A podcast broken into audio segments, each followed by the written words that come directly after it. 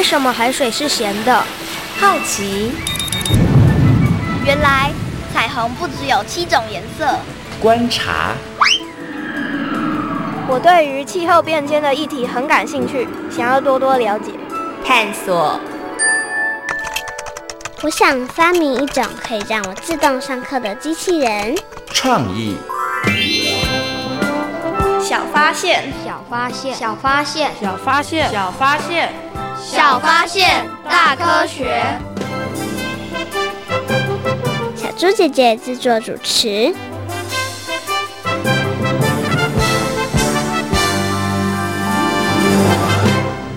你会不会记错了？当然不会，我昨天还看了两遍行程表呢。怎么可能会有海洋牧场？我只听过陆上牧场。我妈妈说那是旅游的新景点，很受欢迎。海洋牧场里养些什么？难道也养牛跟羊吗？不会吧。小发现，别错过；大科学，过生活。欢迎所有的大朋友、小朋友收听今天的《小发现大科学》，我们是科学小侦探。我是小猪姐姐，我是诗蜜，很开心呢，又在国立教育广播电台的空中和所有的大朋友、小朋友见面了。哇，刚刚有两个小朋友好像在讨论的事情跟牧场有关呢。诗蜜，你有到过牧场吗？有，我有去过花莲的牧场。哎，那你喜欢牧场吗？我还蛮喜欢的，因为我觉得牧场可以看到很多动物在养的过程。嗯，那在牧场里头，你印象最深刻的是看到什么动物啊？羊。哦，为什么呢？因为有一次我去。有去一个牧场，他就在帮羊剃羊毛，嗯，你就觉得很酷。对，哦，我知道有一些牧场呢，还可以让小朋友有亲近这些饲养的动物的机会，对，对不对？好，所以呢，诗米到过牧场，那小猪姐姐在问你，那你有没有听过海洋牧场啊？有。你有到过海洋牧场吗？我没有去过，哎，但你有听过就是了。那请问一下，你知道海洋牧场跟陆地上的牧场它有哪些一样或者是不一样的地方呢？它其实跟路上的牧场是相似的，不过养殖的动物不一样哦。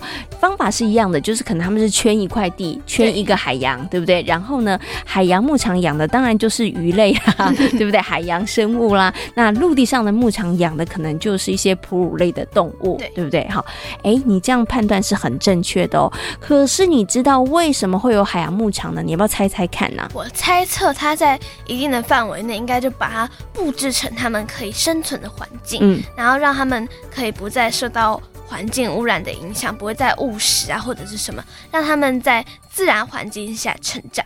哦，所以你觉得海洋牧场为什么会成立？其实有一个很重要的原因是希望可以保护这些海洋的生物，对对，让他们有一个比较安全舒适的环境可以长大。嗯，哎，我觉得你的这个推断其实也蛮有道理的。不过除了你刚刚推断这个之外，那到底为什么有海洋牧场呢？而海洋牧场里头到底又是如何来饲养这些海洋生物呢？那我们接下来呢就要进入今天的科学来调调查，要出一些题目来。考考师蜜，看他能不能够顺利的闯关成功哦。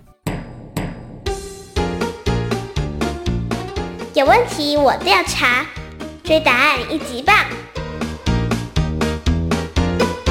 科学来调查，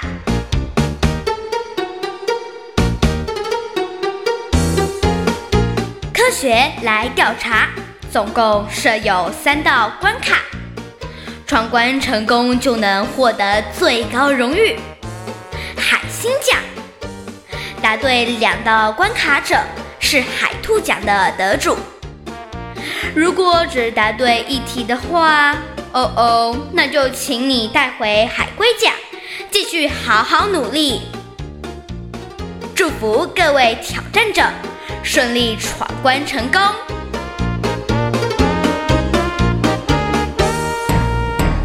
科学来调查，大奖带回家。今天呢诗密要来参与我们的闯关活动，到底可不可以把我们的最高荣誉海星奖带回家呢？诗密有没有信心啊？有。哇，你怎么这么有信心？可是你没有到过海上牧场哎、欸。因为我觉得小猪姐你的题目啊，应该不会出的太难。以你对我的了解，是不是？我应该不会出太难。不过我要告诉你，今天题目不是我出的，是我们的大魔王出的耶。哦，糟糕了，深吸一口气啊！不过呢，虽然呢、啊，小猪姐姐相信了，没有去过这个海上牧场，但是呢，如果你对于海洋有基本的认识和了解的话，我想你应该也都是可以答对的。其实我对你很有信心哦，嗯、好不好？那请问一下师密，准备好了没有呢？准备好了。好，马上就来进行我们今天的第一题。海上牧场对于海洋资源的保育能发挥效用，请问对不对？请回答。我觉得应该是对。为什么是对的呢？因为我想说，海上牧场就是专门为鱼群做设计的，所以我觉得应该能对保育发挥效用。哦，如果不能发挥效用的话，那干嘛要设置海上牧场，对，对不对？好，哎，这样子的逻辑推断好像蛮有道理的哦。那诗蜜到底有没有答对呢？耶答对了！啊，恭喜诗蜜答对了第一题。没错，海上牧场的设置呢，对于海洋资源的保育的确能够发挥作用哦。因为呢，它可以改良渔场的环境哦，也可以获取源源不绝的渔业的资源哦。那这个呢，也是海洋牧场设置的目的哦。好，那我们接下来进行的是第二题。目前台湾在澎湖能体验海上牧场观光休闲活动，请问对不对？我觉得应该是对。为什么是对的呢？因为我觉得台湾在澎湖呢，因为它是外岛嘛，所以我觉得它应该对对于就是海洋啊，应该会蛮注重的。所以我觉得在休闲活动方面，应该是可以体验的。哦，所以你觉得，因为澎湖是外岛，然后呢，这个四面环海，所以要保养保育海洋资源，然后同时也可以发展它的观光休闲产业。嗯，所以你觉得一举两得，所以他们应该有做这件事情。对，很肯定吗？肯定。好，我们来听听看，诗密到底有没有答对哦。答对了，啊！恭喜诗蜜连闯两关，答对了。澎湖人呢，以海为生呢，但但是后来呢，因为这个渔获量越来越少了，所以呢，他们就从传统的捕鱼转变成为箱网养殖。那箱网养殖呢，后来不止养鱼，还跟观光休闲呢结合在一起，于是就发展出了海洋牧场、海上牧场这样的一个新产业哦。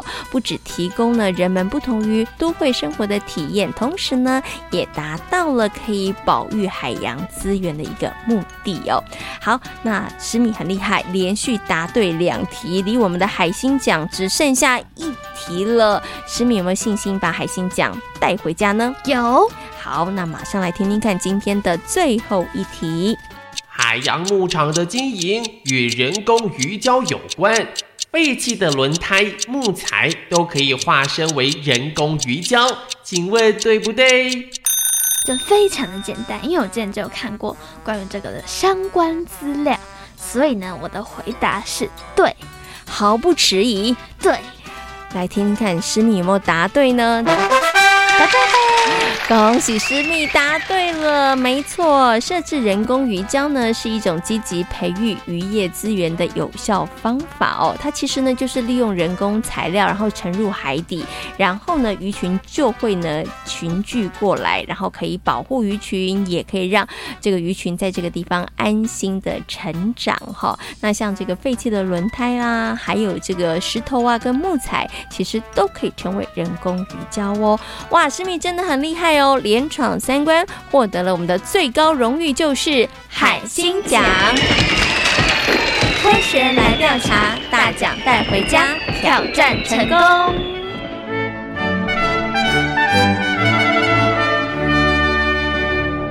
哇，诗蜜今天真的很厉害。诗蜜，你对于自己今天的表现觉得如何？我觉得非常的棒。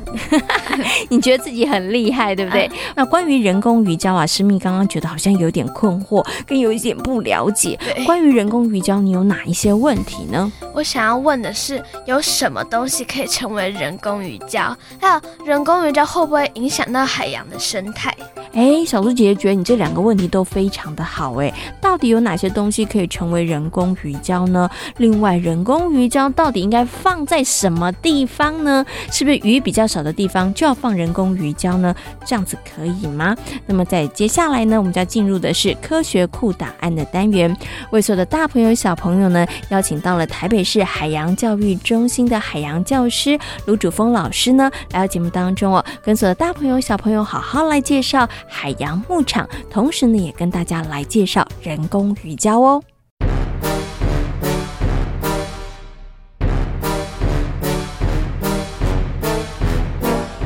科学库档案。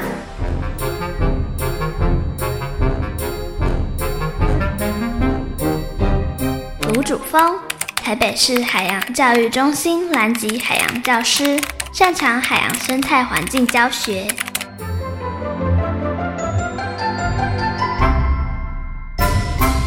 相信呢，很多的大朋友跟小朋友呢，对于牧场应该不会陌生哦。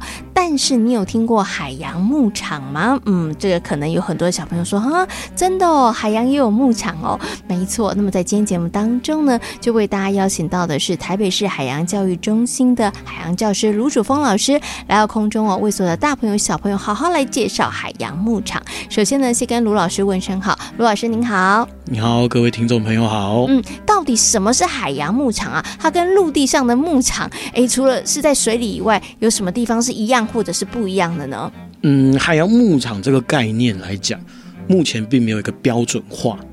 那呃，以最简单的方式来讲，就是它利用海洋的天然环境，进而培育出一些比较环保的渔业方式，嗯、然后我不会影响到海洋。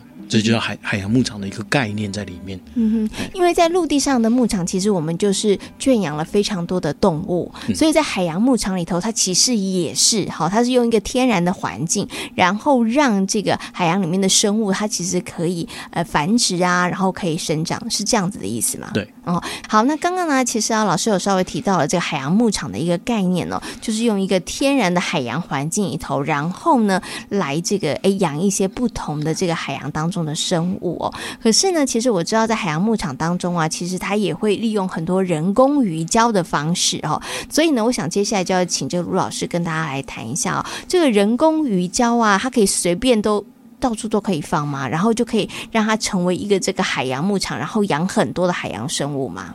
嗯，海洋牧场来讲，呃，我我们讲人工鱼胶这件事情，人工鱼胶它可以随意投放吗？是不行的。嗯。因为人工鱼胶它牵扯到很多的面向，我举一个例子，我认识水下工程大队的人，那他们就以前处理过一个案子，就是呃绿岛有一个四座钢铁组成的礁石，呃呃钢铁礁，然后投放错位置，投放到哪里？投放到珊瑚礁区，那就算它有固定。你压在珊瑚礁上面，实际上对珊瑚就是影响。是，所以他们那时候就接到这个案子之后，他们就立刻动身到绿岛，嗯哼，然后把整座四座的三钢铁礁直接抬起来，移往沙地。因为沙地来讲，为什么我要有人工鱼礁？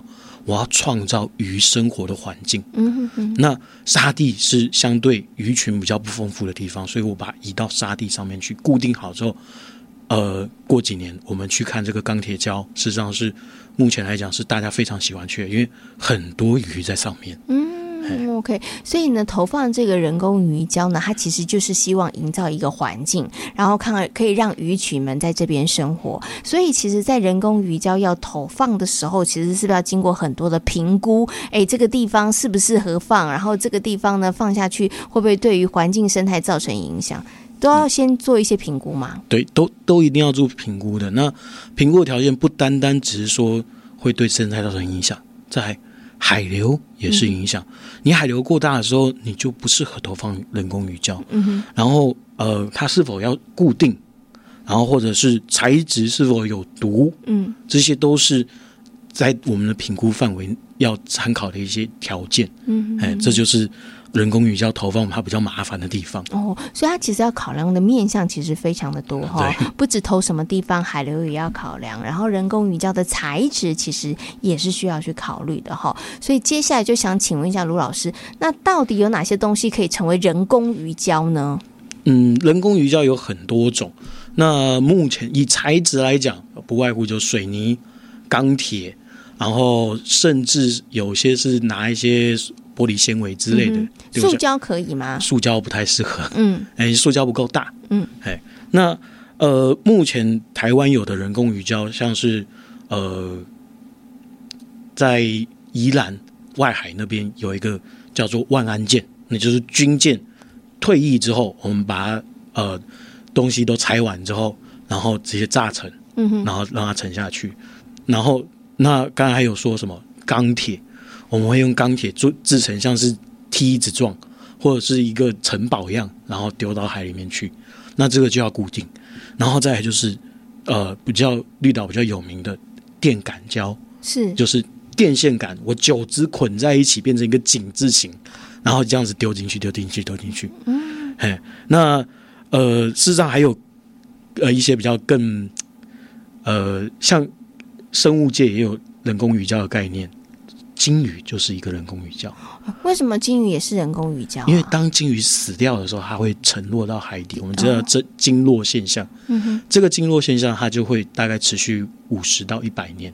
那最后它就会变成一个骨礁期哦，所以其实很多的物品都可以成为人工鱼礁哈。但是刚刚老师有讲，塑胶类可能不太适合，不太适合。而且其实我发现呢，刚刚卢老师在讲这些人工鱼礁的时候，它一都有一个共同点，它其实要够大，对，它不能够太小，对，对不对？好，好。但是又有人讲说，可是人工鱼礁它会破坏海洋生态耶？为什么呢？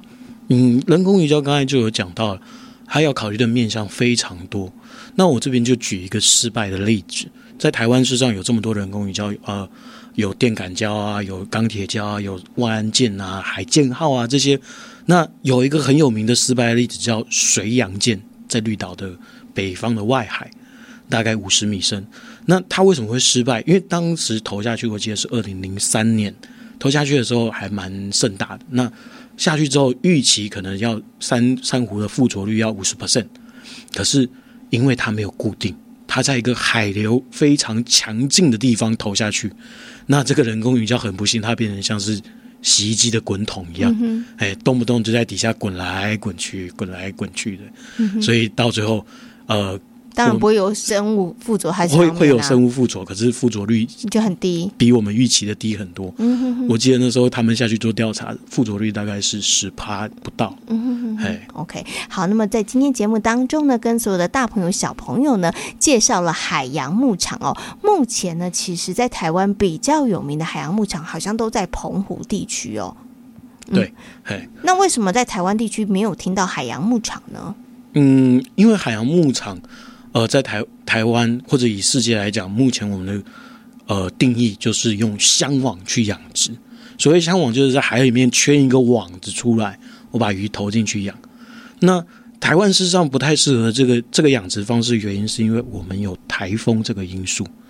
那有台风这个因素的时候，就会呃造成箱网很多不必要的成本，因为有台风很容易把箱网就吹烂掉。那吹烂，它如果今天吹烂掉也就算了，它吹烂。它可能吹烂一个螺丝、两个螺丝，你要是没有发现，海流一吹，接着它就会造成连锁效应，三个、四个、五个，一连串的螺丝断掉之后，这整个东西就坏掉了。嗯，那你就会徒增很多不必要的成本。那比较适合的区域在哪边？没有台风的地方，那就非常适合做海洋牧场或者是箱网养殖这项。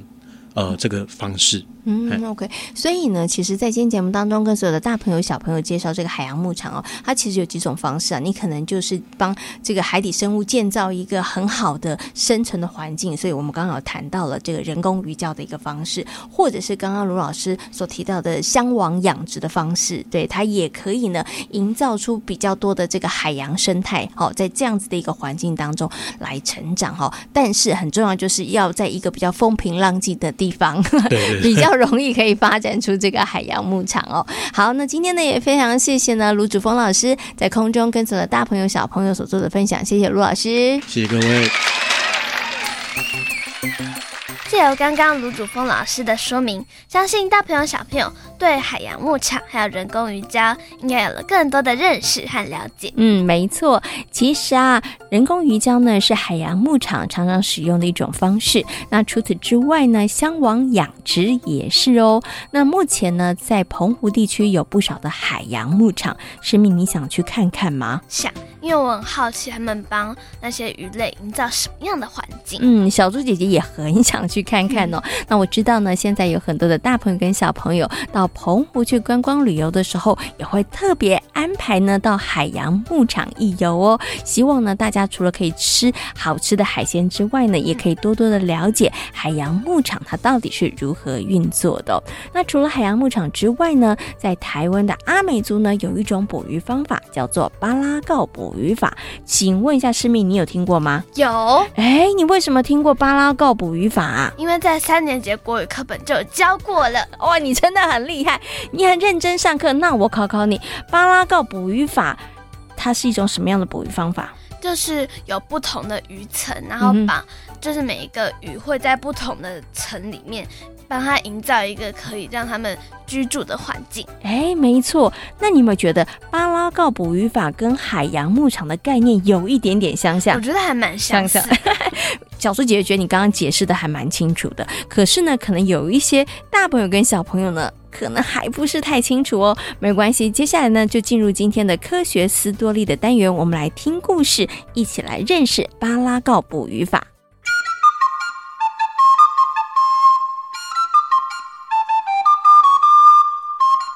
科学斯多利。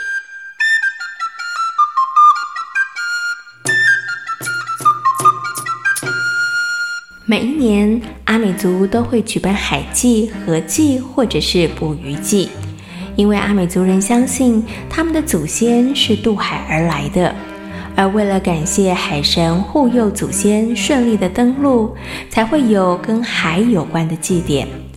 阿美族各个部落海祭的名称都不相同，举行的时间也不一样。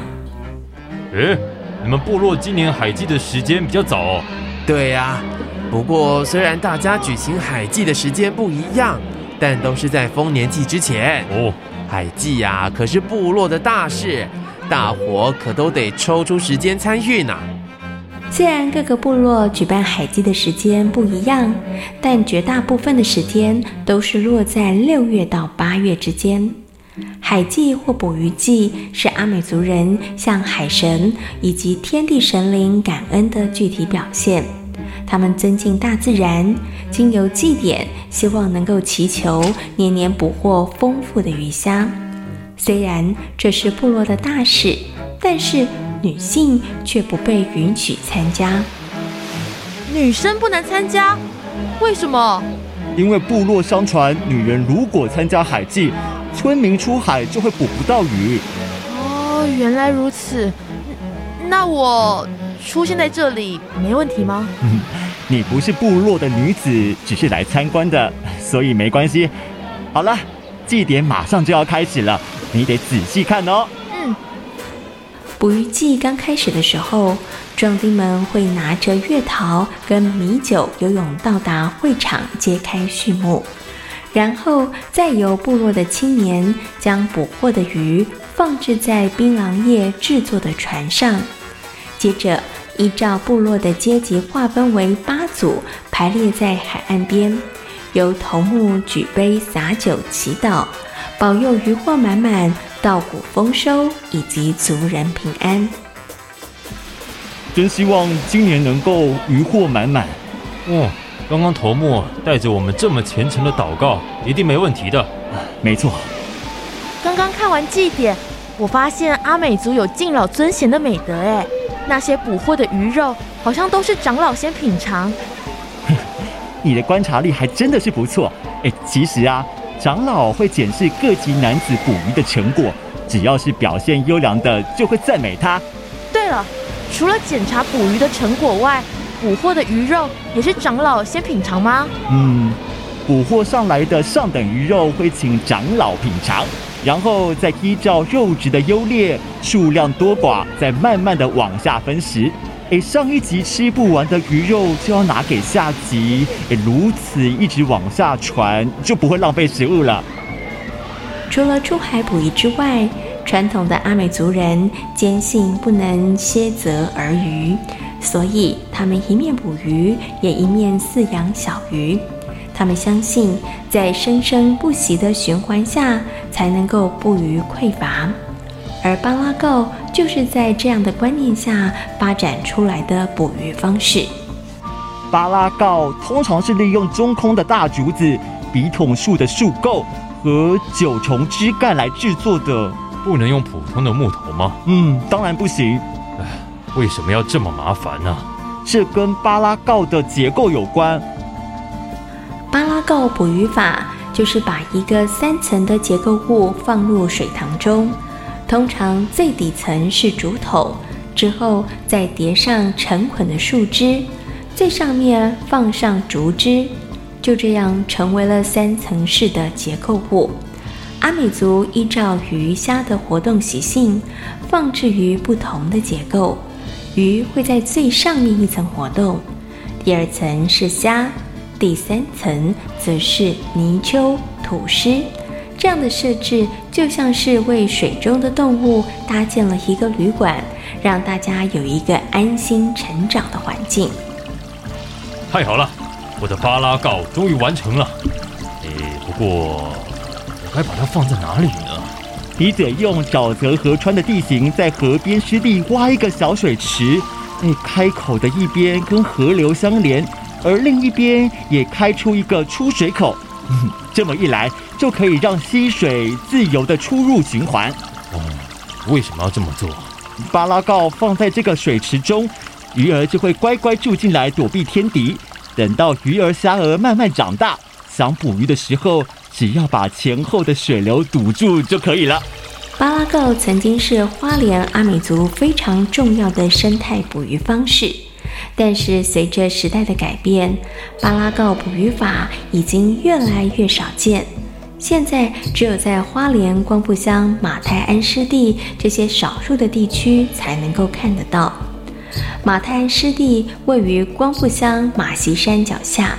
是一个天然的沼泽湿地，面积有两公顷。牡丹溪发源自马席山，由南向北蜿蜒，穿过马泰安湿地的生态园区。由于溪流的流速跟深浅变化，营造出多样化的生存环境，也使得马泰安湿地处处充满旺盛的生机。爸，这里好像有很多昆虫哎。是啊，在马泰安，除了可以看到不用任何器械、重视生态的马泰安捕鱼法，也就是巴拉告捕鱼法之外，我们还能够观察到许多的生态。你知道吗？湿地内大约有水生植物一百多种，禽灵类七十多种，鸟类啊也有一百多种哦。哇，有这么多啊！为什么动植物都选择在这里生长呢？这当然是有原因的，因为这里拥有得天独厚的好环境呢。不过，当然也持续要靠大家维护，才能够形成这么棒的生态教室。阿美族人的巴拉告捕鱼法，除了是族人们赖以为生的方式之外，也教导了族人们与自然共生共存的观点。不滥捕乱取，才能够让自然生态生生不息呀、啊。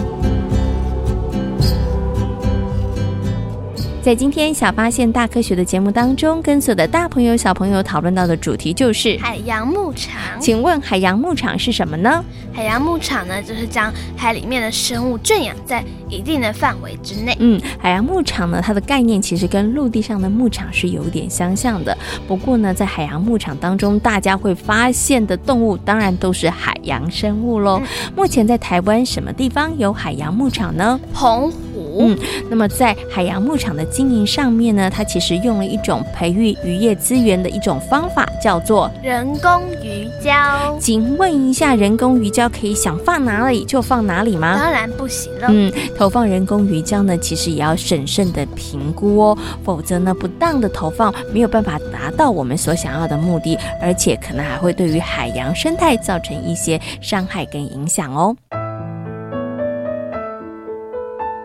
小发现，别错过大科学过生活。我是小猪姐姐，我是诗密。感谢所有的大朋友、小朋友今天的收听，也欢迎大家可以上小猪姐姐游乐园的粉丝页，跟我们一起来认识海洋哦。我们下回同一时间空中再会喽，拜拜。